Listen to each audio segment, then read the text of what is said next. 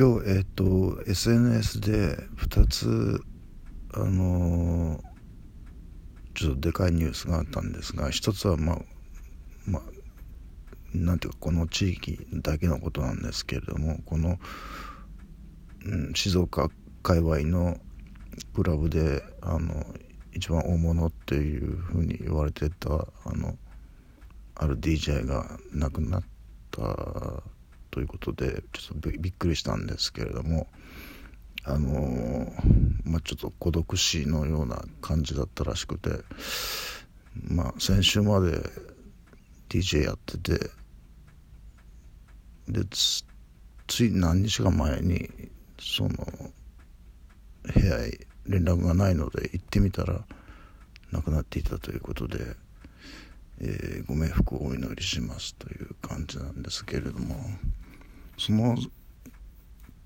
ちょっと後のところでえっと思ったのが、えっと ファイブジー ってあるじゃないですか。あの新しい技術ですよね、あの携帯の、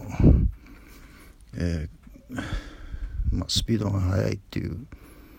話なんですが、これが人体にもたらす影響がすごい大きいのかもしれないっていうニュースっていうか、現場の人がそう訴えてるんですね。で、僕もちょっといろいろ調べてみたんですが、ある報告書によると ファイブジー は、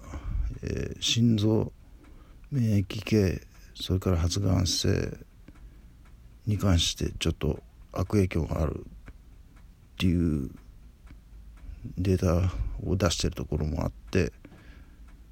じゃあと思って、えー、ファイブジー とコロナっ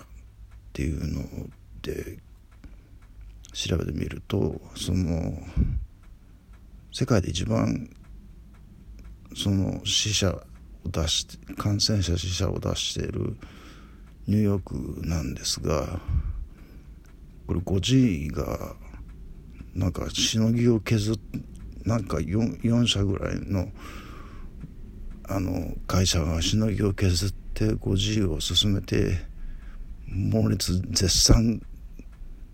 開発中みたいな、そういうフレーズで触れ込みで、ニューヨークって言えばね、コロナで今最も死者を出した罹患者を出した年っていうことで、なんでなんでニューヨークって思ってたんですけれども、なんかその ファイブジー っていうことを聞かされると、ああなるほどと思っちゃうんですよね。で、日本はまだその辺確か遅れてるんですよね、 ファイブジー に関しては。だからその免疫系がやられると、やっぱコロナは重症化するということで、えー、これはちょっとなんていうんですか、その専門家の人にちょっと詳しく調べていただきたいという、僕がここで言ってもあの何の力もないかもしれませんけれども、ちょっとファイブジーこの辺に来たら嫌だなという気がしてます。以上。